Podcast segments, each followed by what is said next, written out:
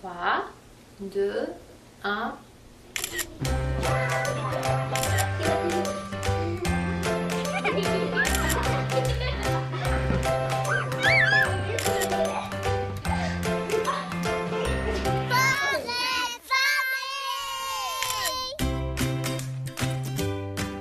Bonjour! J'espère que vous allez bien. C'est Marianne Paquette avec vous pour les 60 prochaines minutes dans le cadre de cette émission Portrait de famille. Une nouvelle émission ici sur Canal M qu'on est très, très fiers euh, de vous présenter. Aujourd'hui, ben, je ne suis pas seule. C'est assez occupé ici en studio. Euh, Anouk euh, Lanouette Turgeon, c'est notre maman invitée, maman bien impliquée au sein du regroupement Parents jusqu'au bout. C'est la maman également d'Élie, 5 ans, qui vit avec la trisomie 21 de Lassa qui vit avec de multi-handicaps pour, euh, pour Lassa de son côté.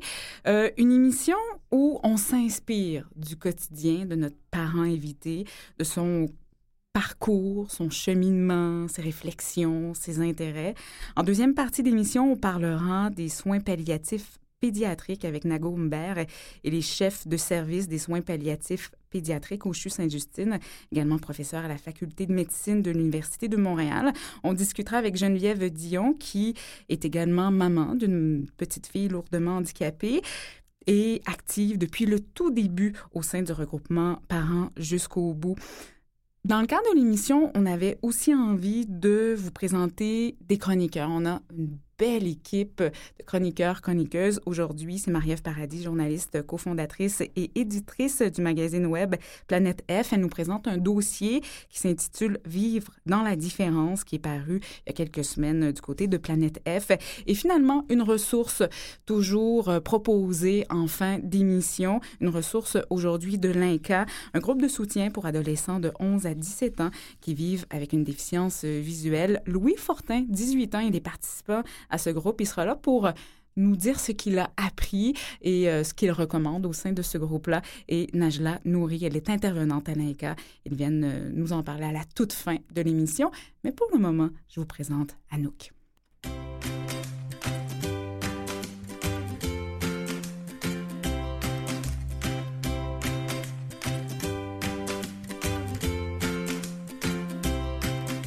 Anouk Lanouette-Surgeon, merci d'être là. Avec plaisir. Bonjour. D'être en studio pour nous présenter votre portrait de famille et euh, de nous permettre de s'immiscer un petit peu pour 60 minutes dans votre quotidien, dans le quotidien de votre famille. Et on débute toujours l'émission en parlant de cette photo parce qu'on demande aux parents invités de nous dévoiler leur photo de famille préférée. Il y en avait plusieurs dans votre cas. On a choisi celle qui est prise par votre, votre frère, je pense, hein, Anouk. Euh, Celle-là, non. En fait, ça a été pris par un ami, un très bon ami de mon frère et moi, Tristan La Liberté, pour ne pas le nommer, qui, euh, qui était venu faire quelques photos. Euh. C'est une photo que j'ai appréciée particulièrement et évidemment, je vais vous demander après de nous dire pourquoi elle est votre préférée. Mais moi, je l'aime parce que peu importe, on peut la mettre dans plein de sens. Et là, il y a un accent qui est mis. Si, je la mets dans ce sens-là, eh bien là, on voit très, très bien Ellie. Si je la tourne, on voit mieux votre conjoint. Et il y a cette... Euh, ce chandail d'Élie où on voit le nord, le sud, on appelle ça une rose des vents et qui nous détermine un petit peu le sens. J'ai trouvé ça vraiment magnifique. Pour vous, c'est votre préféré. Pourquoi? J'avais jamais remarqué euh, qu'est-ce qu'il y avait sur le chandail d'Élie, en fait. Ben oui, c'est vrai. Hum, c'est, ça fait presque concept, mais c'est un peu hasard. Euh, ben, c'est une photo où on est tous les quatre couchés à terre sur le sol. On regarde en haut et le photographe est au-dessus de nous en, contre-plongée euh, direct, là, en tout cas. Mais c'est ça, donc on est tous sur le même plan. C'est ce qu'on a trouvé comme solution pour que personne soit flou. Parce qu'on on essayait, c'est dur de prendre une photo de famille à quatre où on va, on va voir tout le monde clairement. Donc, euh, c'est ce qu'on a trouvé de mieux. Alors, euh, ben, je l'aimais pour ça, justement. C'est que on est tous sur le même plan aussi. Ça annule un peu le fait que, mettons, Lassa n'est pas capable de marcher ou, tu sais, on, est, on est tous euh, couchés, on est tous égaux, dans le fond. Au même niveau, ensemble. Oui, puis on se touche, on est comme un par-dessus l'autre. On est, ça fait un peu désordre, mais ça fait un peu euh, chaos familial, quoi. Le désordre, est-ce que ça qualifie bien votre famille, Anouk? Oui. non, mais carrément. Et notre euh, intérieur, non, mais bon, dans la vie qu'on a, justement, au quotidien, c'est assez difficile de maintenir euh, l'ordre juste au niveau même euh, matériel dans la maison. Là. Donc, euh, on, gère, on gère le chaos. Vos enfants vivent avec des différences, des différences différentes pour chacun d'entre eux. Vous les appelez d'ailleurs vos organismes neurologiquement modifiés. oui. Mais euh, ben, en fait, j'avais, oui, utilisé ça dans un texte poétique parce que, ben, effectivement, c'est euh, dans, dans les deux cas, c'est des différences euh, qui sont identifiables à un niveau neurologique. Pur hasard de la génétique, parce que, bon, c'est deux diagnostics qui ne sont pas reliés du tout. Euh, Ellie a une trisomie 21 quelque chose d'assez courant, somme toute, que les gens connaissent bien. Mais dans le cas de l'ASA, c'est beaucoup plus rare et c'est encore... En fait, on ne connaît, pas la, on connaît pas la cause. Euh, ils appellent ça une encéphalopathie euh, d'étiologie inconnue. C'est-à-dire qu'essentiellement, son cerveau fonctionne mal, très mal, donc ce qui occasionne de multiples handicaps, multiples problématiques, mais on n'a on pas identifié vraiment la cause. On a identifié plusieurs conséquences. Donc, elle a de l'épilepsie, elle a une hypotonie sévère, elle a une cécité corticale aussi, c'est-à-dire que, euh, en fait, euh, ses yeux sont corrects, mais le, le, cerveau, le cerveau ne reçoit pas l'image. Donc, de là, la dans les neurologique un petit peu euh, dont vous parliez. Ouais. Ben, dans les faits, c'est comme si elle voyait pas ou on ne sait pas qu'est-ce qu'elle voit. elle voit peut-être des lumières, des ombres, des formes. Des fois, on dirait qu'elle suit quelque chose, mais on ne sait pas quoi. Bref, n'est pas dans la même réalité que nous au niveau visuel. Et euh, elle n'a pas beaucoup de développement ni moteur ni cognitif. C'est vraiment mm-hmm. très, très limité. Mm-hmm. Euh, c'est une enfant d'une beauté resplendissante par ailleurs, qui fait des sourires magnifiques. et vous dites aussi, Délie, et ça, ça m'a marqué, que c'est un enfant heureux qui se développe très, très bien mm-hmm. aussi. Ben oui, moi vraiment, euh, la trisomie, comme je dis souvent, j'ai deux cas spéciaux, mais bon, la trisomie, honnêtement, pour moi, c'est c'est un bonheur. Là. C'est pas, en fait, c'est Ellie qui est un bonheur, c'est pas la trisomie comme telle, mais c'est euh, quand on va au-delà du diagnostic, justement, puis qu'on rencontre l'enfant, on se dit, mon Dieu, quel. Euh, c'est un enfant lumineux. Euh, c'est presque cliché de dire là, que les enfants trisomiques sont toujours heureux. C'est faux. C'est pas vrai dans le cas de tous les enfants, mais dans le cas de cet enfant-là, vraiment, c'est un bonheur. C'est un. Pour moi, là, c'est vraiment un carburant. C'est. Mm-hmm c'est au-delà de ce que j'imaginais vraiment, parce que j'avais entendu beaucoup de témoignages de parents euh, qui étaient super heureux avec leur enfant trisomique, puis qui, qui regrettaient absolument pas euh, le choix de l'avoir gardé dans le cas de ceux qui ont eu le choix. Là. Bon. Et vous, vous avez jamais hésité? À 20 semaines, on vous dit qu'il y a de fortes chances que l'enfant que vous portez pas de fortes chances, on me confirme. C'est un diagnostic. C'est un diagnostic. Et il n'y a, a, aucun doute avec votre conjoint on le garde, c'est sûr, c'est certain. Oui, ben, tu sais, c'est un choc quand même, mais nous, pour nous, c'était inconcevable de, choisir l'avortement pour un cas de trisomie 21. Mm-hmm. Ça n'aurait pas été le même choix si ça avait été une trisomie 18 ou 13, qui sont des trisomies beaucoup plus graves qui, dans les... En fait, les enfants meurent en général pendant la grossesse ou dans les premiers jours ou mois de vie. Et ils ont des conséquences beaucoup plus lourdes, là, physiquement. C'est des enfants qui ont c'est pas viable comme condition. Donc là, ça aurait été un autre choix. Mais mm-hmm. pour la trisomie 21, moi, j'ai fait toutes les recherches que j'ai pu. Je me disais, euh, euh, est-ce qu'il y a quelque chose que je rate quelque part? Comment ça se fait qu'il y a un taux d'avortement aussi élevé? Je Je vois pas, moi, qu'est-ce qui me convaincrait de choisir euh, l'interruption de grossesse. Là? Donc, et on était sur la même longueur d'onde, par chance, avec mon conjoint. Donc, ça a été... voilà. C'était ça. Vous avez parlé, Anouk, des manifestations du handicap de votre fille, de votre garçon, et on se dit, toutes ces responsabilités, ou, du moins comment ça se manifeste, les manifestations, ça amène des responsabilités, euh, ça amène des suivis, des suivis médicaux, une mm-hmm. médication. Euh, on entend souvent qu'un parent d'enfant handicapé est presque un adjoint administratif de son enfant. il y a la paperasse à remplir, euh, ça nous tient occupés. Mm. On sait qu'on sera occupé, lorsqu'on a des enfants différents, est-ce que l'on sait que l'on devient aussi une militante et qu'on sera engagé dans une cause qui nous dépense un petit peu? Euh, ben moi, j'avais rien prévu de tout ça. Là. Euh, j'étais. Euh, c'est vrai que c'est beaucoup de secrétariat. On est, moi, je me considère comme vraiment là, la secrétaire de mes enfants. Gérer l'agenda pour deux enfants avec des besoins particuliers, c'est complètement fou. Là. C'est vraiment, c'est un horaire très serré. Ouais. J'ai réussi à travailler, moi, à travers euh, tout ça, à temps partiel, mais quand même. Euh, le côté militant, honnêtement, c'est venu tout seul, puis je m'y attendais pas. Je prévoyais pas non plus avoir ce temps-là dans mon horaire. Je l'ai forcé. J'ai décidé que je le prendrais parce que c'était une priorité pour moi, mais bon, c'était pas prévu. Euh, mais en même temps, ça m'étonne pas de moi-même. Je pense que j'avais tout ce qu'il faut, mais bon, euh, c'est pas dans mes plans, disons.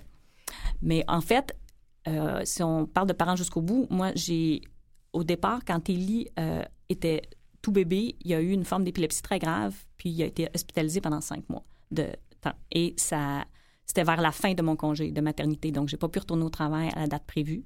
Puis là, je me suis mis à faire des recherches sur qu'est-ce que je peux avoir comme aide financière dans cette situation-là précise. La réponse était zéro. Ouais.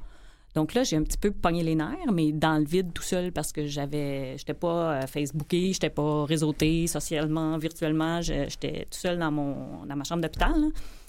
Mais c'est à ce moment-là que j'ai dit ça n'a pas de sens là, il faut que quelque chose se fasse. là. Donc quelques années plus tard, quand j'ai assisté à la naissance de parents jusqu'au bout, Ouais. à la création du mouvement, là, je me suis réjouie, j'ai fait yes. Et justement, on parle à l'une des mamans de parents jusqu'au bout.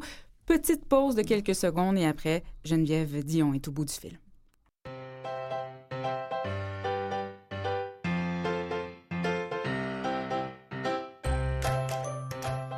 Geneviève Dion, bonjour. Bonjour. Maman de Naomi, quatre ans active au sein du mouvement Parents jusqu'au bout depuis le tout début. Geneviève, qu'est-ce qui vous a amené à, bon, on le sait, fondé début février 2015, c'est tout jeune comme mouvement Parents jusqu'au bout. Qu'est-ce qui vous amène à créer ce mouvement-là, à ce moment-là, avec deux autres mamans? Euh, ben, c'est le sentiment euh, d'injustice sociale qui, euh, qui était très, très présent, le manque de logique du système, de la manière qui, qui était fait. Euh, je trouvais ça aberrant qu'on soit obligé euh, à un moment donné là, de, de placer notre enfant pour pouvoir retourner travailler parce qu'on n'avait aucun sou qui rentrait pour compenser la perte salariale, tandis que les, les gens qui auraient pris soin de ma petite fille auraient été rémunérés. En famille d'accueil à ce moment. Oui, exactement. Donc, euh, pour eux, c'est c'est un travail. C'est sûr qu'ils doivent être rémunérés, mais on s'entend qu'à la base, c'est c'est pas normal. c'est pas normal que le système ait été pensé comme ça. Alors, euh, c'est le- la grande injustice. Puis, euh, euh, on aime notre enfant de, de tout notre cœur. Euh, On veut le garder avec nous. Hein? Et puis, ben c'est ça. C'est ce qui a motivé la création de ce fabuleux mouvement. Et vous, Anouk, de votre côté, vous entendez parler de parents jusqu'au bout. De quelle façon, comment vous rentrez en contact avec Geneviève et Marilyn et, et les mamans qui sont là, déjà en place? Euh, ben, en fait, moi, je m'étais, après la naissance de Lassa, bon, j'ai passé plusieurs mois euh, tout seul chez nous à bad tripper un peu. Puis à un moment donné, j'ai décidé que je me mettais en contact avec le plus de parents Ouais. dans mon genre de situation possible. Donc, euh, j'ai cherché plein de groupes de parents. Puis bon, je m'étais, j'étais déjà en contact euh, virtuel avec Marilyn Ouais.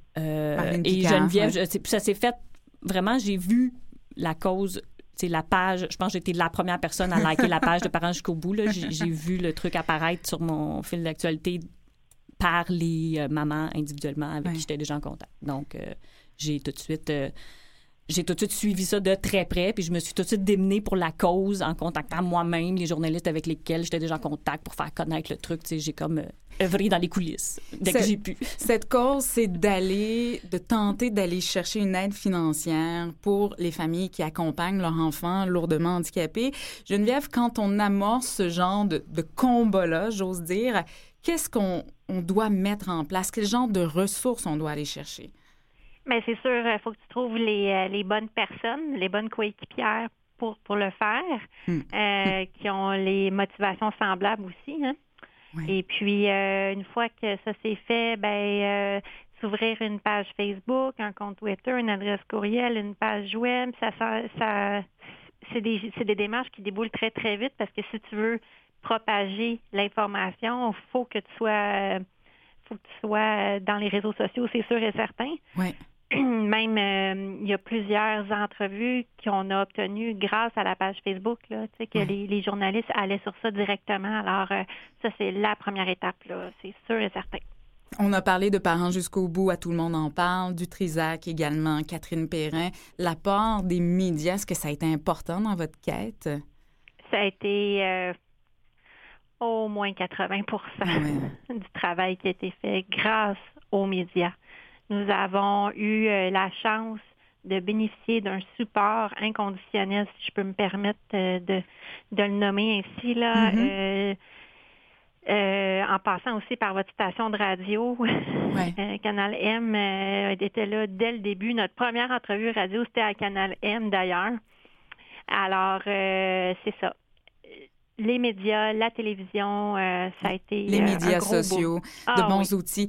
Et le combat a été gagné, ou du moins peut-être une partie, vous saurez me le dire, Geneviève Dion. Euh, juin dernier, je crois, cette aide financière a finalement été accordée.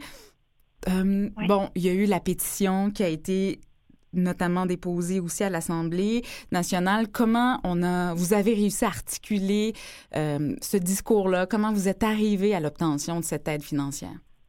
Bien, en, fait, c'est des plusieurs mois de démarche. vous, vous parlez de, de la pétition, ça c'était l'an passé. On a déposé cette pétition-là avant la fin des travaux à l'Assemblée. Et puis, elle a roulé tout l'été. Et mm-hmm. puis, à la rentrée parlementaire, en septembre, nous sommes allés déposer ça à l'Assemblée. En, fait, nous avons assisté dans, les tribunes au, dépôt officiel. Alors ça, c'est sûr, ça, ça a donné, c'est sûr, les gens disent souvent une pétition, ça fait pas grand-chose. Je suis pas tout à fait d'accord parce qu'on avait une ampleur qui était par rapport au nombre de signatures. En trois mois, euh, on a eu tout près de 13 000 signatures. Alors, euh, ça, puis ça a été déposé, si je me trompe pas, par les trois partis de mhm. l'opposition. Alors, c'est pas rien non plus. Et puis, euh, après ça, ça l'a, ça l'a beaucoup il y a eu le point de presse à l'Assemblée, euh, beaucoup d'entrevues ont, suivi. Et puis, euh, c'est sûr, plus ça allait, plus c'était des entrevues de grande envergure, si je peux me permettre, là, euh, pour finir par Tout le monde en parle, l'entrevue avec Paul Arcan aussi. Tout le monde en euh, parle avec euh, Gaétan Barrette sur le plateau euh, qui était là avec vous. Geneviève, cette aide financière, parlons-en. On parle ici de 947 dollars par mois mm. qui peut être donné à quel genre de famille, quel genre d'enfant? Bien, c'est sûr, c'est des enfants euh, ayant des, euh, des conditions euh, physiques très, très, très demandantes. Là, on s'entend là, avec des déficience intellectuelles, parce qu'ils ont comme fait deux catégories, la catégorie A et B. A étant plus des patients, ben, des enfants là, euh, lourdement handicapés. On, parle de gavage, on parle de, de, des enfants qui ont beaucoup, beaucoup de suivi à l'hôpital. c'est vraiment zéro euh, autonome. Mm-hmm, mm-hmm. Vraiment, là, faut que ça soit très, très, très lourd comme cas. Euh, et puis, le cas B, c'est des enfants qui nécessitent plus de technologie médicale pour pouvoir survivre. C'est des cas peut-être euh, qui sont plus voués à changer à travers le temps euh, à cause de leurs critères, parce que leur situation peut, par exemple, s'améliorer et ne, ne, plus rentrer dans les cadres de la, mm. de la catégorie B. Alors, c'est ça a été convenu comme ça par le ministère. Les parents peuvent, de, par quelle façon les parents peuvent faire leur demande d'aide financière? Ben, en fait, ils ont juste à aller sur le site de Retraite Québec mhm. et euh, d'aller euh, imprimer le formulaire. C'est un formulaire de tout juste deux pages. Très, très simple. Et le remplissent et le poste à Retraite Québec. Et puis là, ils sont en, train de faire euh, la pré-analyse, je peux dire ainsi, des mm-hmm. dossiers parce que nous-mêmes, on a reçu une lettre confirmant que, bon, le dossier à Naomi a bien été reçu, OK. Euh, par la suite, j'ai reçu un, appel de l'infirmière qui travaille pour, pour le ministère. Elle me posait plusieurs questions sur le diagnostic de Naomi, sur les, sur les suivis, sur sa médication.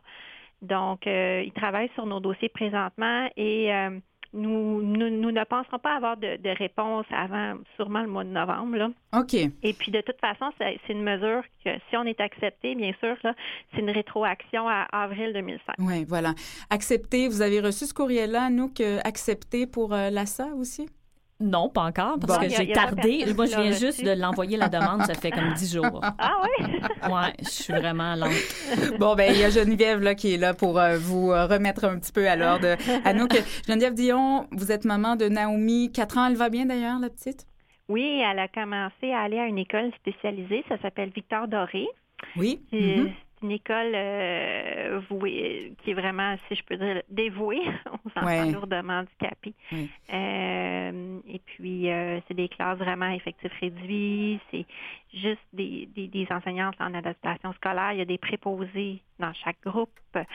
Euh, des ergothérapeutes, des physiothérapeutes, tout. Hmm. La, la plupart des, des services qu'ils faisaient à l'externe, quand ils sont à la maison, ils se, se font là-bas, en termes de réadaptation du moins. là. Donc, c'est un beau milieu pour elle. Oui. On vous réinvitera, Geneviève, parce que le temps file, mais on aimerait bien entendre parler des prochaines étapes qui vous attendent au sein de Parents jusqu'au bout. Geneviève euh, Dion, merci beaucoup. Ça a été un plaisir. Parentsjusqu'aubout.com. Merci, Bye bonne bye. journée.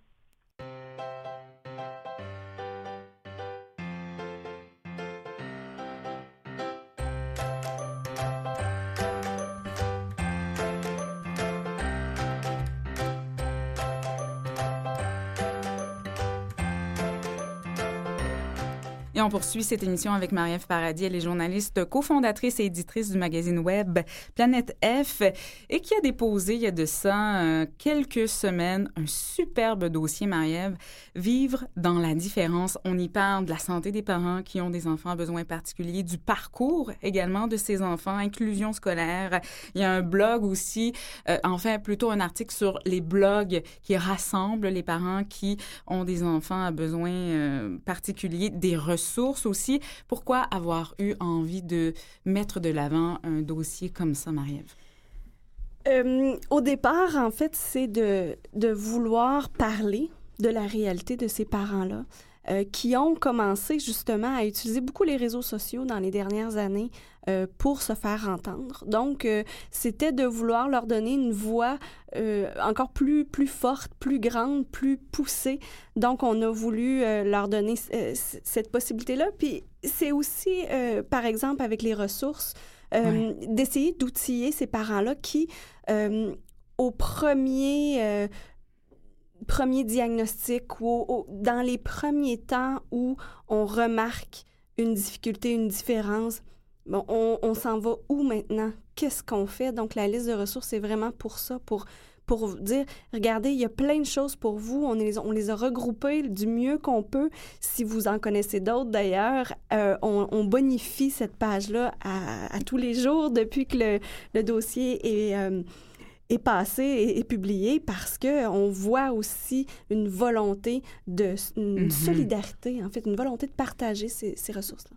Comment va la santé des parents qui ont des enfants à besoins particuliers? Euh, ça va pas fort.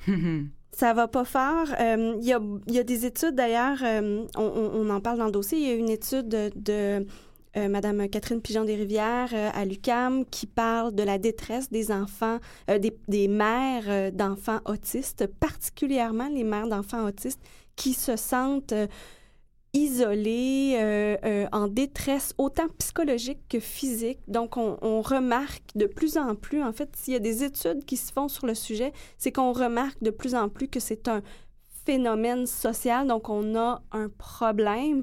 Euh, on a voulu aborder ça aussi, puis on, on a voulu expliquer un peu le pourquoi dans le fond, avec euh, l'article justement Ouais. témoignage qui euh, est écrit par euh, Lisa Marie Noël, qui est une journaliste, mais qui est aussi une mère de deux enfants, dont un euh, est en attente d'un diagnostic précis. Il y a quatre ans, il y a un retard de langage. Ils ne savent pas trop si c'est l'autisme ou pas, mais là, est en attente entre deux chaises parce que euh, au, à la garderie où euh, son, son enfant va, oui, on remarque un, retard de langage. On leur dit, ben, pour une, fois le diagnostic de retard de langage arrivé, on a des ressources en orthophonie, mais on ne peut pas diagnostiquer l'autisme, c'est encore trop petit. Euh, Il y en a que c'est très clair, mais d'autres pas. Donc, elle, c'est son cas, c'est pas tout à fait clair. Donc, et puis là, elle dit, ben, mon enfant va commencer la, la maternelle l'année prochaine. Puis il va, il va devoir recommencer à zéro toutes les démarches parce que là, c'est plus le même système. C'est le système scolaire qui embarque, c'est plus le CLSC ou le système de santé. Donc, c'est en discutant avec elle, euh, avec une amie, dans le fond, que, ce, cette, détresse-là a été entendue. Puis je me suis dit, non, il faut aller creuser plus loin, essayer de comprendre pourquoi ça, arrive, ces choses-là. Puis de vraiment le mettre. Puis au moment où on a commencé à, à fouiller puis à discuter avec notamment la coalition des parents d'enfants euh, d'enfants à besoins particuliers, on s'est rendu compte du, du besoin de ces parents-là de s'exprimer, de partager. De... Puis c'est un mouvement qui est très, très fort sur le web, en tout cas, les blogs et tout ça. C'est très fort et c'est une communauté qui est très euh, vivante, en fait. Donc, on a voulu exprimer ça aussi dans le dossier une façon aussi de leur donner la parole et je pense que vous avez pu ressentir, parce que ça fait quand même quelques semaines, il faut le dire, que le dossier est paru, que ces parents-là avaient des réactions. Qu'est-ce qui est ressorti principalement du dossier Vivre dans la différence? On a eu des merci, des, des témoignages de, de, de, sympathie aussi. Le but du, du, du, du dossier aussi, c'était de parler de cette réalité-là aux autres parents. Oui, ben oui. Parce que euh, je trouvais ça important qu'on réalise euh, l'impact de, de, nos mots euh, sur justement d'autres enfants, puis d'autres parents.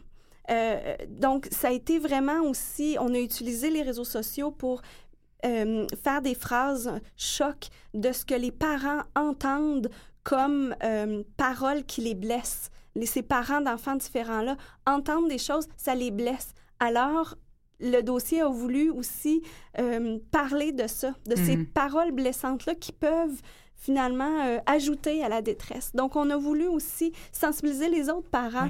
Euh, on a parlé aussi, il y a un article qui parle d'intimidation euh, entre parents parce que de se faire dire ton enfant n'a pas d'affaires à l'école, ou dans ça, un parc, ça nuit à mon enfant, au développement de mon enfant.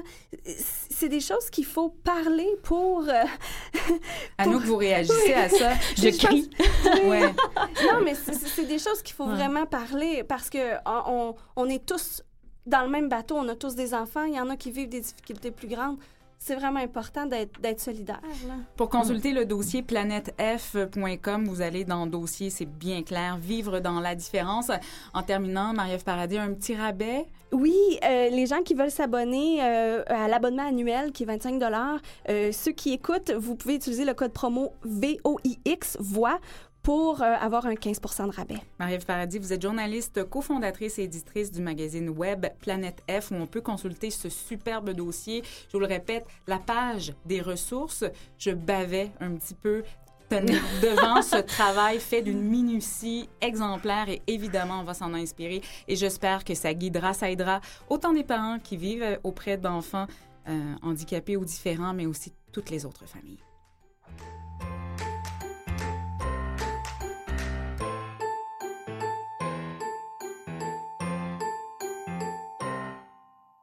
Vous écoutez Portrait de famille avec Marianne Paquette.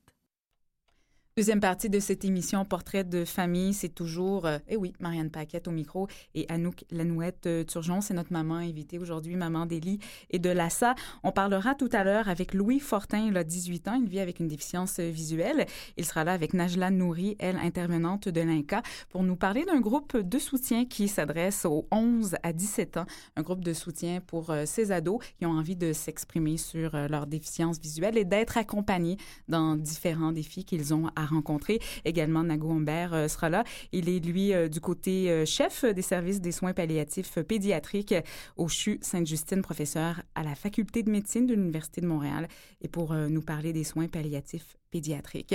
Mais d'abord, de retour avec Anouk. Pour cette deuxième partie, j'avais envie de revenir sur la discussion que l'on a eue tout à l'heure avec Geneviève Dion de Parents jusqu'au bout. Ça a changé des choses, Parents jusqu'au bout. Ça a eu des retombées positives dans votre vie.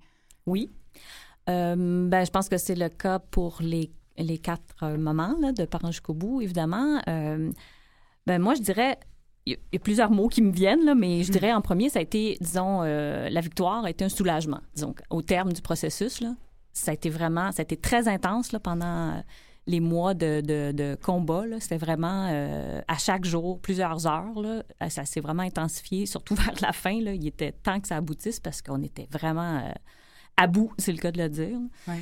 Euh, donc, euh, soulagement pour nous, pour, pour plusieurs centaines de familles aussi. euh, fierté infinie.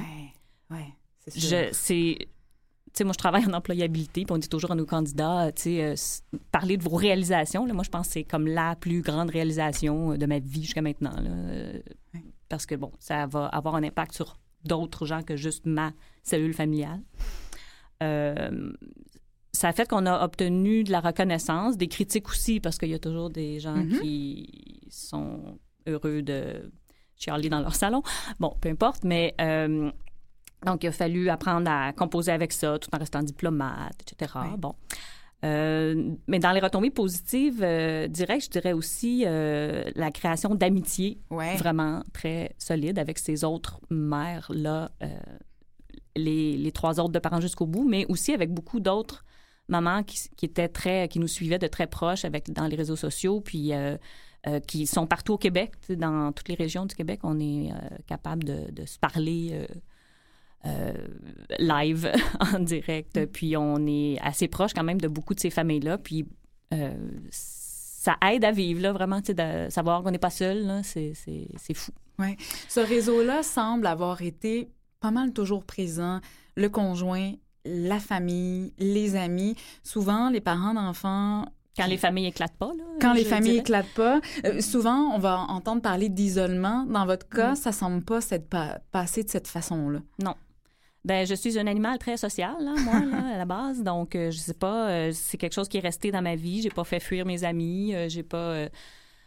on sort beaucoup moins qu'avant, mais les gens viennent chez nous. Puis, Ouais. bon, on n'a pas non plus. On s'est, on s'est pas refermé trop sur notre propre euh, cellule. Euh, puis nos enfants sont des êtres euh, éminemment sympathiques quand même. Euh, je veux dire, Ellie, c'est un, c'est un magnet, c'est un aimant. tout le monde adore cet enfant-là. Puis bon, ben Lassa est, est beaucoup moins interactive, mais disons, elle n'est pas dérangeante, là, fait des beaux petits sons, des beaux petits sourires. Tu sais, c'est pas des enfants qui font fuir les gens. Mhm. Bon. Euh, donc, puis, ben, moi et mon conjoint, on est restés unis aussi, ce qui n'est pas le cas de tous les couples, là, Ouais. quand même. C'est, je dirais, c'est une combinaison de chance et de travail, là. Parce que, bon, on, est, on, est, on était sur la même longueur d'onde au départ, on l'est resté. euh, c'est un peu un hasard, mais c'est aussi quand même un travail dans le sens où euh, c'est un. On est vraiment une équipe, tu sais, puis on a chacun nos tâches, puis on a, ça roule, tu sais, euh, toute la journée, là. euh, Oui, on le disait a- tantôt, presque adjoint administratif, euh, assistant de, de son enfant. Ouais. Vous avez parlé de réalisation. L'une des réalisations dont vous êtes fier aussi, c'est d'être retourné, ou du moins d'être resté sur le marché du travail. Le boulot, c'est important pour vous? Ben, en fait, euh, je pense que c'est dans une optique un peu plus d'équilibre euh, psychologique. Euh, ce qui est important pour moi, c'est de sortir de chez nous.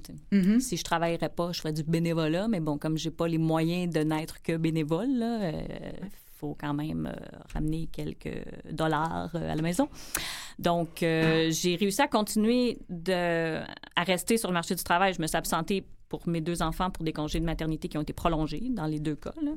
Mais euh, je suis revenue chaque fois, mais je suis revenue à temps partiel. Donc là, je suis à 20 heures semaine. J'ai un emploi qui m'a permis ça. J'ai une directrice fabuleuse Mhm. que je vais nommer Marie-Josée Duplessis chez Alpa, accueil et liaison pour arrivants. Je travaille dans un organisme d'accueil des nouveaux arrivants.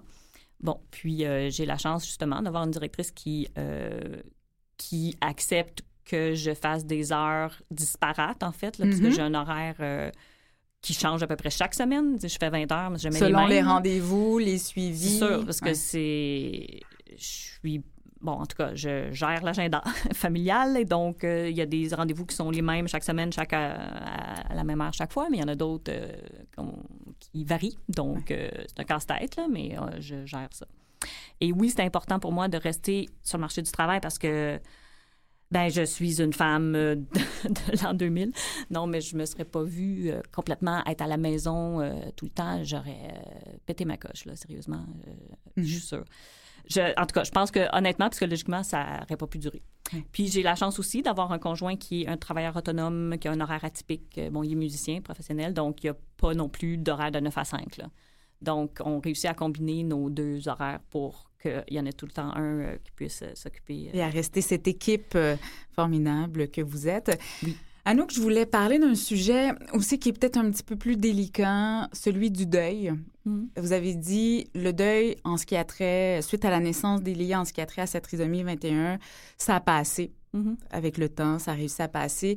Celui suite à la naissance de Lassan, qui vit avec bon multiples handicaps, a été un petit peu plus euh, difficile pour vous de votre côté? Ben oui, en fait, parce que les limites de l'ASA sont beaucoup plus grandes que celles d'Élie. Élie, c'est un enfant qui fait tout ce qu'un enfant régulier fait. C'est juste que ça prend beaucoup plus de temps. Mais puis, à la limite, moi, je dis les, les enfants trisomiques, honnêtement, là, je trouve qu'ils ont quelque chose de plus même que les enfants Mm. réguliers. Tu sais, un je- petit supplément d'âme. euh, il y, a, il y a quelque chose de vraiment spécial. Ils ont des forces aussi dont on parle peu, là, mais ils ont des ils ont quelque chose vraiment de magique à la limite ou de, de supranaturel. C'est comme c'est magnifique. Je suis pâmée sur cet enfant-là. là. Donc bon, c'est dit. Euh, dans le cas de Lassa, euh, je l'aime de tout mon cœur aussi. Puis c'est un enfant magnifique, mais elle est, elle est tellement limitée que pour moi, c'est sûr que c'est un deuil impossible à faire parce que je ben premièrement, bon, je suis athée, là. Moi, je pense pas que Dieu m'a choisi pour vivre l'épreuve et que cet enfant est un, un cadeau, là. Je veux dire, euh, franchement, non. Euh, c'est... C'est ça. C'est un, c'est une enfant qui est privée de presque tout. Ouais. Donc, euh, je je me permets pas de juger que sa vie vaut pas la peine, là, parce que je pense pas que c'est que c'est le cas. C'est un enfant qui sourit, c'est un enfant qui a pas l'air malheureuse, qui, qui a pas l'air mal. On sait même pas si sa condition est dégénérative ou non, mais euh, elle semble pas l'être de façon rapide, en tout cas, si jamais ça l'est. Bon, donc je- on prend ça au jour le jour, puis on essaie de composer avec ça, mais c'est ça. Je trouve que les limites sont tellement euh. Ouais. C'est- euh, même les enfants avec paralysie cérébrale sévère vont des fois quand même apprendre à parler, vont au moins interagir, vont peut-être être capables de se rouler tout seul en fauteuil roulant ou bon. Là, ça, c'est rien de ça. C'est comme, il y a à peine une interaction, elle réagit quand on lui touche un peu, mais il n'y a pas de contact visuel, elle parlera pas, elle marchera pas, elle, elle apprendra jamais à lire ou à, elle ne pourra jamais avoir d'amis. Euh, c'est- ça, c'est beaucoup, je trouve ça très lourd, Ouais. carrément. On parle à quelqu'un dans quelques minutes, Anouk. Vous m'avez dit, je l'aime beaucoup, mais je préfère pas le voir trop souvent parce que quand je le vois, ça veut dire que ma puce va pas bien. C'est Nago Humbert. Il est chef de service des soins palliatifs pédiatriques au CHU Sainte-Justine.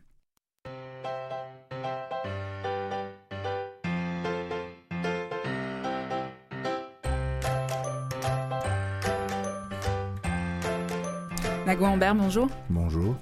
Est-ce que ça vous fait plaisir, ça, d'entendre des parents dire Je vous aime bien, là, mais je veux pas vous voir trop souvent? Non, je comprends ça très bien. Moi, j'aimerais pas me rencontrer moi-même dans cette situation-là. Donc, euh, je comprends ça très, très bien. Oui, tout à fait. hein.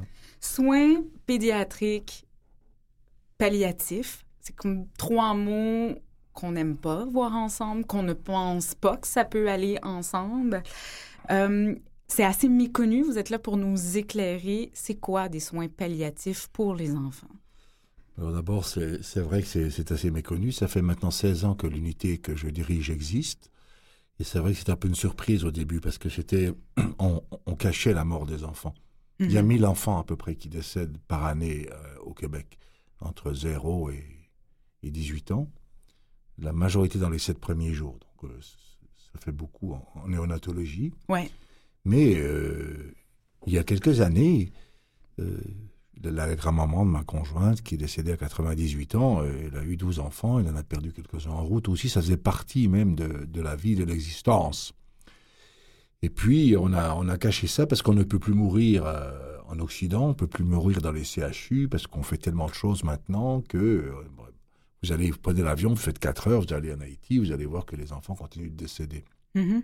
de façon, malheureusement, de maladie dont ils ne devraient pas décéder, ce qui est tout à fait différent de, de, de l'ASA. Et puis la grande spécificité qu'on a par rapport à mes collègues en adultes qui connaissent leurs patients une dizaine de jours, c'est-à-dire qu'en général, les soins palliatifs sont liés à la phase terminale. C'est ça qu'on mélange Oui, un peu. oui. Pédiatrie, pas du tout.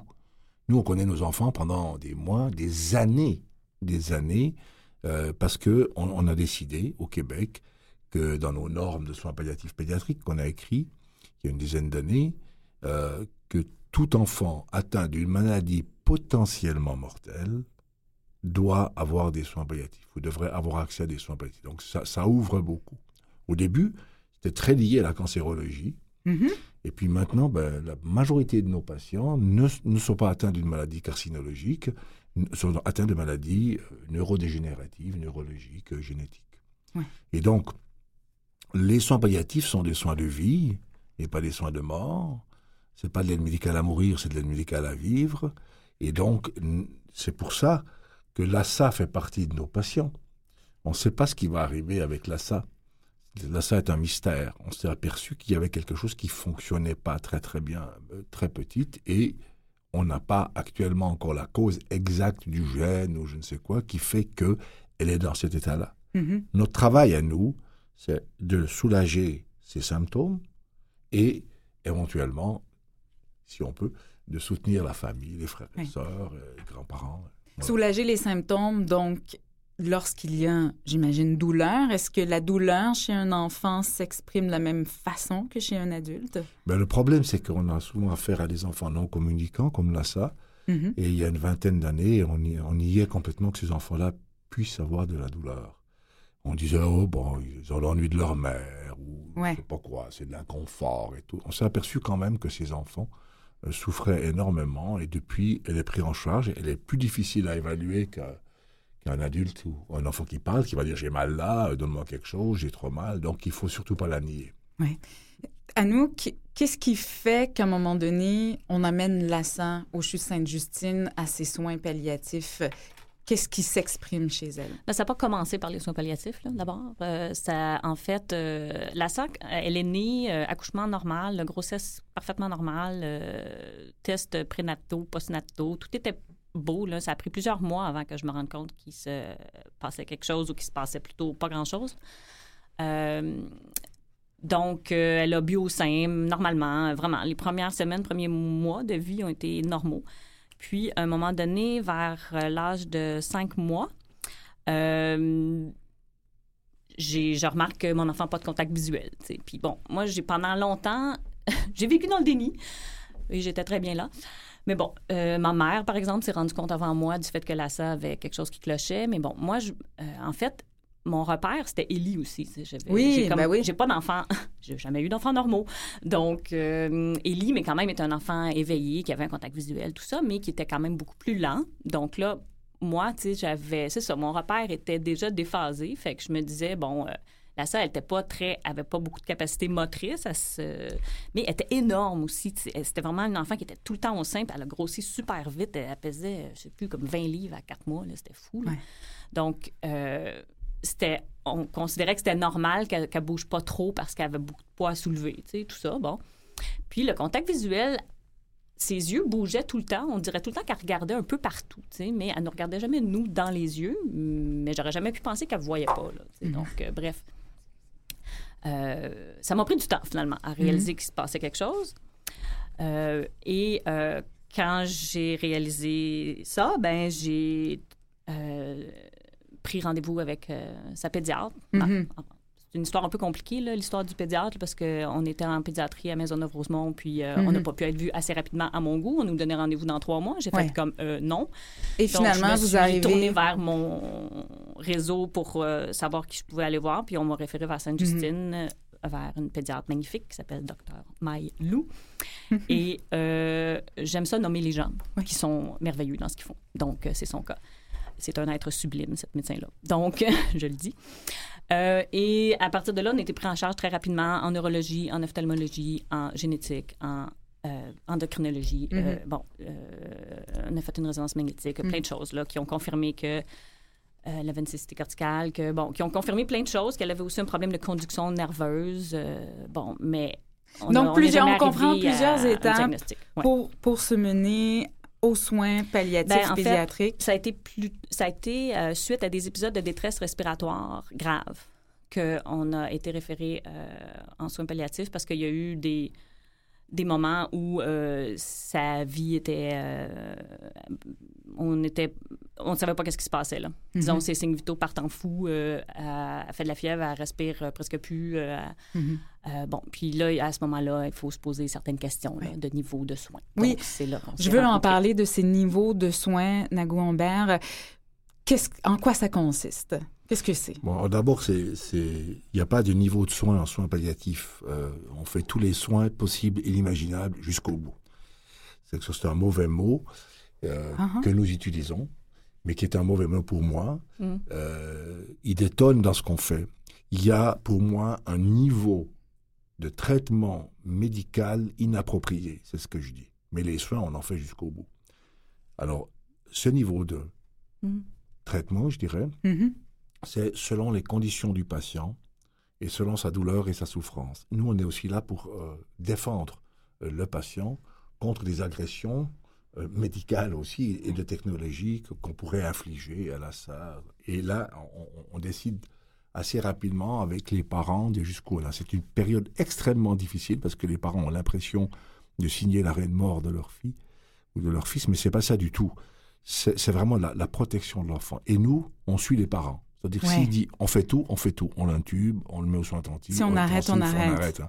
Ouais. Mais, et puis c'est pas au premier, la première réunion qu'on va discuter de ça normalement. C'est parce que nous, d'abord, on donne des soins, et puis ensuite, on va discuter de ça. Et Mhm. puis souvent, c'est les parents eux-mêmes qui disent, après la cinq ou sixième pneumonie d'aspiration, est-ce que finalement, on va vraiment l'intuber aux soins intensifs? Est-ce qu'on va le mettre au bout du... Et c'est juste ça. c'est Parce qu'on a souvent l'impression, les parents pourraient avoir l'impression qu'elle ne vaut pas la peine ou il vaut pas la peine parce qu'il est handicapé. C'est pas ça du tout. En terminant, Nago Humbert, comment on crée cette relation qui est extrêmement, j'imagine, délicate, mais à la fois belle et profonde avec les parents, mais aussi avec les grands-parents, parce que les frères, les sœurs, on veut expliquer à toute la famille ce qui se passe et les préparer à ce qui peut arriver. Oui, effectivement, c'est notre travail aussi. Et je suis toujours très inquiet pour les grands-parents, pour les frères et sœurs, euh, qui payent un très lourd tribut en général au décès et à la maladie d'un enfant, pendant la maladie et ensuite euh, lors, lors du décès. Mm. Il faut qu'ils retrouvent leur place au milieu du, du roman familial. Leur expliquer qu'ils n'ont pas besoin d'être malades pour que les, les parents les aiment, que les parents Ouais. les aiment aussi beaucoup, que les parents sont pas malades, sont toujours très inquiets sur la santé de leur- leurs parents. Donc, ça ne s'arrête pas à nous, euh, évidemment, au, au décès de l'enfant. Le lien, il se fait naturellement, il se fait, il se fait pas des fois. Et puis c'est vrai que la, la majorité des papas et des mamans disent vous êtes la dernière personne que j'aurais voulu rencontrer parce que finalement on représente un tout petit peu le fait qu'on peut pas guérir. Nango Humbert, vous êtes chef de service des soins palliatifs pédiatriques au CHU Sainte-Justine, professeur à la faculté de médecine de l'Université de Montréal. Salutations à votre équipe, hein, parce que Merci. il y a des infirmières et Oui, une belle équipe, euh, grande équipe avec vous et également du côté du CHU Sainte-Justine. Il y a ce congrès international qui s'en vient 29-30 euh, septembre. Euh, vous y serez euh, présent et bien impliqué aussi, je crois. Ben, je suis l'organisateur. c'est c'est le septième congrès international de soins palliatifs pédiatriques. Excusez-moi, c'est le seul congrès qui est uniquement sur les soins palliatifs pédiatriques. Il y a beaucoup de congrès en soins palliatifs, mais ça c'est le seul. Et donc il y aura des gens. Le de- seul au monde? Oui, en tout cas du monde francophone en tout cas. Ouais. Bon. Et il y, aura des, Félicitations. il y aura des gens de, de, de la Belgique, de la Suisse, de la France, mais aussi beaucoup de Mhm. l'Afrique. J'aurai l'occasion d'en reparler parce que là, c'est un autre problème. Merci beaucoup, Nago.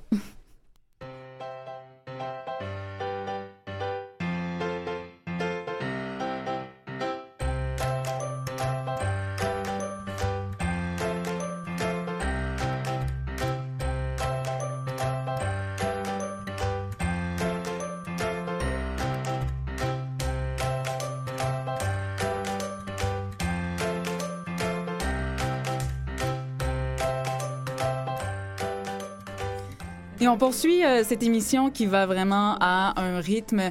Au revoir, Nago. Merci beaucoup. On poursuit avec ce groupe de soutien qui est proposé par l'INCA, un groupe de soutien pour les adolescents de 11 à 17 ans qui vivent avec une déficience euh, visuelle et pour les aider et les accompagner dans les différents défis euh, qu'ils peuvent rencontrer dans le cadre de leur déficience visuelle. Il y a Najla Nouri qui est à côté de moi, intervenante de l'INCA. Bonjour, Najla. Bonjour. Et également Louis Fortin. Il a 18 ans, il est au bout du fil, il vit avec une déficience euh, visuelle. Bonjour, Louis. Bonjour, euh, désolé pour le bruit, euh, je suis en... L'école commence dans comme 5 minutes, mais bon, je vais essayer de... Oui, ben oui, bien sûr, parce qu'on entend bien euh, le bruit qui est derrière vous, Louis. Oui, ouais, effectivement.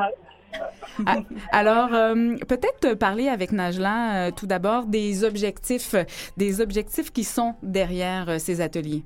Oui, bien sûr. Euh, juste avant les objectifs, j'aimerais mentionner que le service, en fait, on l'offre pour les jeunes de 11-12 ans jusqu'à même euh, les jeunes adultes aussi de 24, 23, 24 ans aussi.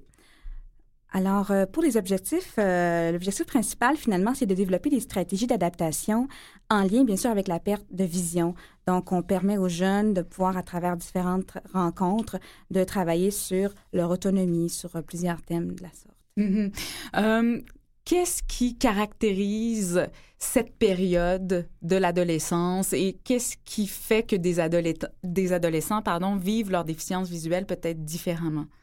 En fait, à l'adolescence, comme on sait bien sûr, on est à la recherche de notre identité hein, en partant. Donc, imaginez un adolescent qui vit avec une perte de vision. C'est, euh, il y a un défi supplémentaire Mhm. qui, est, qui est à atteindre euh, par rapport à ça. Alors, euh, c'est sûr que c'est plus, c'est plus demandant pour, euh, pour le jeune qui a une limitation visuelle, encore plus que, que- qu'un autre adolescent, finalement. Quels sont les grands thèmes qui sont traités dans le cadre du groupe? Les grands thèmes, en fait, on regarde, par exemple, moi dans 10 ans. Comment est-ce que je me vois si je me projette à l'âge de euh, 30 ans? Qu'est-ce que, quels sont les rêves? Quels sont les objectifs? Est-ce que j'aimerais avoir une maison, avoir ma petite famille et de leur démontrer que oui, c'est possible de Mhm. pouvoir atteindre ça? Louis Fortin, vous êtes euh, au bout du fil? Oui, je suis là. Euh, Louis, qu'est-ce- quel thème vous avez peut-être apprécié davantage? Le thème que vous avez dit là, vraiment, ça, ça m'aide et ça, j'apprécie. Ben, en fait, euh, les thèmes, on a eu quatre semaines, la cinq programmes, et les, quatre suivantes, c'était plus. euh, le premier été choisi, mais le troisième, les, les trois suivants, c'est nous qui les choisissions. Donc, Ah oui? Oui. pour ça, en fait. Et quel thème vous avez choisi, Louis? Euh, le premier, euh, sur les trois, ça a été, c'était, euh, un, c'était sur la technologie, les moyens qui étaient pour nous aider. Le deux, un autre, c'était sur, euh, le, le, le, le, Les livres, hein, les choix des Oui, livres, les oui, suggestions oui, les de, Oui, c'est vrai. de, de, de, de, de- de machines aussi qu'on peut utiliser comme le Victor pour pouvoir lire les livres. Ouais, ou le téléphone aussi. là. Oui. Mhm. Euh, ouais. Sinon, euh, le troisième, c'était sur. euh, il y avait un sur les trucs, les trucs qu'on avait aussi. Ça, Oui. Mhm. Ça, c'était elle qui est le, elle qui avait pas avait pas un choix. C'était comme la première sur les. Avant les trois, avant les trois qu'on choisissait nous-mêmes, en fait. Mhm. Mhm. La troisième, je ne sais pas de mémoire, je sais plus. Puis euh, si, si on se compare avec un autre jeune qui est voyant, par exemple, c'était plus ça, le, le Mhm, troisième mhm. choix. Ben, ben, je me dis, il n'y a pas besoin de comparer, on est différents. Mais pourquoi on se Mhm. comparerait? Mhm.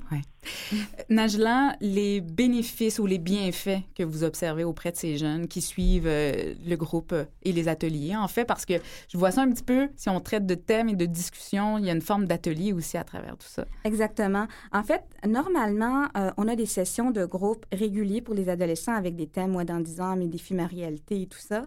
Et euh, cette fois-ci, comme Louis parlait, c'est un concept spécial, un groupe d'entraide sous forme de groupe de soutien qu'on a fait. Alors, les jeunes pouvaient choisir durant l'été euh, quel thème ils voulaient parler. Alors, euh, je voulais Mhm. juste mentionner ça. Mhm. Euh, les bienfaits, en fait, les jeunes, dans la plupart du temps, se rendent compte qu'ils ne sont pas les seuls à vivre tel obstacle, telle difficulté dans la vie de tous les jours, cette réalité-là. Donc, Ouais. euh, le fait de briser cet isolement-là, c'est un gros plus pour les Et jeunes. comme Louis dit, ça permet aussi de pouvoir dire, je suis différent, les autres le sont ég- également et c'est correct ainsi. Exactement. C'est normal, en fait. C'est plus normal que correct. C'est normal. Oui. C'est- Mhm. le Oui. différent. De toute façon, même si on les voyants, tout le monde est différent. Fait que- Ouais. Louis, si quelqu'un hésitait à s'inscrire à ce groupe, comment vous tenteriez de le convaincre? Je vais juste avec la cloche finisse, parce que sinon, on ne m'entendra pas. Il est à l'école. Ben, peut-être, euh, peut-être on va continuer avec Najla. Comment on peut, euh, on peut euh, s'inscrire à ces ateliers? En fait, on peut s'inscrire en contactant INCA. Alors, je Mm. peux vous donner le numéro de téléphone dans le 1-800-465-4622. Et puis, mon poste à moi au service psychosocial, c'est le 232. Ça va me faire plaisir de pouvoir. cnib.ca pour, euh, pour euh, plus de détails. INCA.ca aussi Ah, pour les voilà, merci. Euh, Peut-être la cloche a terminé de sonner du côté de Louis. Alors, les arguments chocs là, pour convaincre quelqu'un qui hésiterait à aller euh, Moi, vers le moi, groupe. Je dirais l'ambiance. Plusieurs choses. Mhm. L'ambiance, c'est tout le monde, c'est spécial parce que tout le monde te connaissait, là, mais je connaissais pas mal tout le monde, mais euh, sinon, l'ambiance est intéressante. euh, le- on échange beaucoup, on apprend des choses, euh, on voit différents points de vue, selon, par exemple, sur les régions ou les différents niveaux de, de handicap, par exemple. Mhm. Moi, je voyais pas, du- moi, pas du tout parce que c'est pas pareil. Ouais. Puis, Donc, euh, Puis comme par exemple les applications aussi, tu avais découvert des nouvelles applications qui Mhm. existent. Est-ce que, est-ce que Louis, ça vous a permis de vous faire des amis? je connaissais tout le monde. Ah, il est sociable. Et, tout, le monde, et tout le monde se connaissait pas mal tous entre eux. Il y a un sentiment d'appartenance avec les jeunes, hein, vivant avec une perte de vision. C'est très intéressant. Mais en fait, euh, maintenant, tout le monde, est, on se rejoint tous. Internet, Ouais. c'est le réseau. euh, C'est vrai. C'est la place. Oui.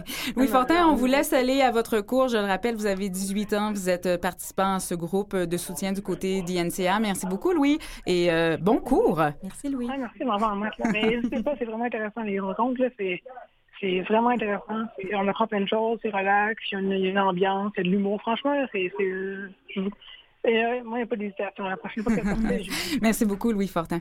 Najla Nouri, vous êtes intervenante du côté de l'INCA. Merci beaucoup de votre présence. Je remercie également Nago Humbert, euh, lui qui est du côté du CHU Sainte-Justine aux soins palliatifs euh, pédiatriques. Également Geneviève Dion, qui est le maman impliquée au sein de Parents jusqu'au bout. Un, et, et bien sûr Marie-Ève Paradis du côté de Planète F. Anouk Lanouette-Turgeon, c'est Oui. vous... euh, la vedette de cette émission. Merci beaucoup euh, de cet apport euh, et euh, de ce partage aussi. Ça m'a fait un grand plaisir. Et salut, salutations à Ellie et Lassa. Ça sera fait. Merci à l'équipe derrière cette émission parce que je ne suis pas seule. C'est Mathieu Tessier à la mise en onde, Anne-Laure Janson à la recherche, Christiane Campagna aux médias sociaux. L'émission est en rediffusion. Vous pouvez aller sur notre site pour en savoir davantage. Et nous, on se redonne rendez-vous la semaine prochaine. D'ici là, portez-vous bien. Bye bye.